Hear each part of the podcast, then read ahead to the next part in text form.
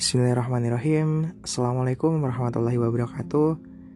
Alhamdulillah Pertama-tama marilah kita panjatkan rasa puji dan syukur kita Atas kehadiran Allah subhanahu wa ta'ala Yang karena rahmat serta hidayahnya Kita masih diberi kesempatan Kita masih diberi kesehatan Untuk terus belajar mengenai agama Islam.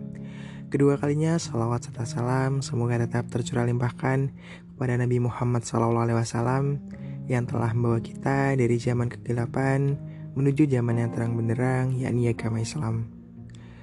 Alhamdulillah di podcast episode 61 ini kita akan kembali berkisah dengan kisah-kisah islami di masa lalu dan untuk kisah kali ini berjudul Dunia Hanya Tiga Hari. Dikisahkan Ubaidullah bin Hafif bin Azlan bercerita kepada kami bahwa dirinya mendengar ayahnya berkata, Sesungguhnya, seorang mukmin mengatakan kepada dirinya bahwa hari hanya ada tiga.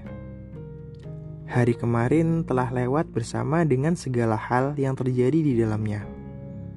Hari esok hanyalah hari harapan yang barangkali engkau tidak akan mendapatkannya. Sesungguhnya, harimu yang sebenarnya adalah hari ini. Jika engkau memang termasuk penghuni esok hari, maka hari esok itu akan datang membawa rezekinya sendiri. Adapun lusa, maka itu adalah satu hari satu malam, di mana pada hari dan malam itu banyak orang yang meninggal dunia, dan barangkali engkau adalah salah satunya. Cukuplah hari ini dengan segala persoalannya setiap hari punya urusan dan persoalannya sendiri-sendiri. Lantas, kenapa engkau justru membebani hatimu yang lemah dengan kecemasan dan kekhawatiran memikirkan urusan dan persoalan tahun-tahun dan masa-masa yang panjang? Cemas dan khawatir memikirkan persoalan naiknya harga dan anjloknya harga. Cemas dan khawatir memikirkan urusan musim dingin sebelum musim dingin itu tiba. Cemas dan khawatir memikirkan urusan musim panas sebelum musim panas itu tiba. Semua itu hanya menyita seluruh hati dan pikiranmu yang lemah tanpa ada yang tersisa untuk engkau gunakan memikirkan akhirat.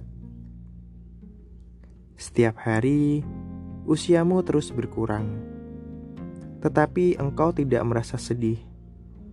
Setiap hari, engkau telah memperoleh rezekimu secara penuh, dan engkau telah diberi apa yang sudah mencukupi bagimu. Namun, engkau justru selalu mencari apa yang justru akan membuat engkau melampaui batas. Engkau tidak merasa puas dengan yang sedikit dan tidak merasa kenyang dengan yang banyak.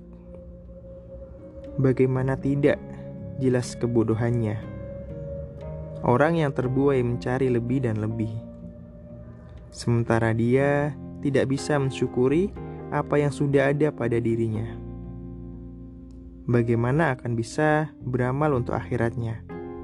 Seseorang yang syahwat keduniawiannya tidak pernah habis dan hasratnya terhadap dunia tidak pernah berhenti.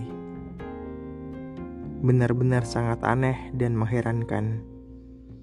Seseorang yang percaya dan membenarkan akan negeri kehidupan yang sebenarnya, tetapi dia justru terus berusaha bekerja untuk negeri yang kehidupan yang palsu, semu, dan menipu, yakni kehidupan dunia. Wassalamualaikum warahmatullahi wabarakatuh.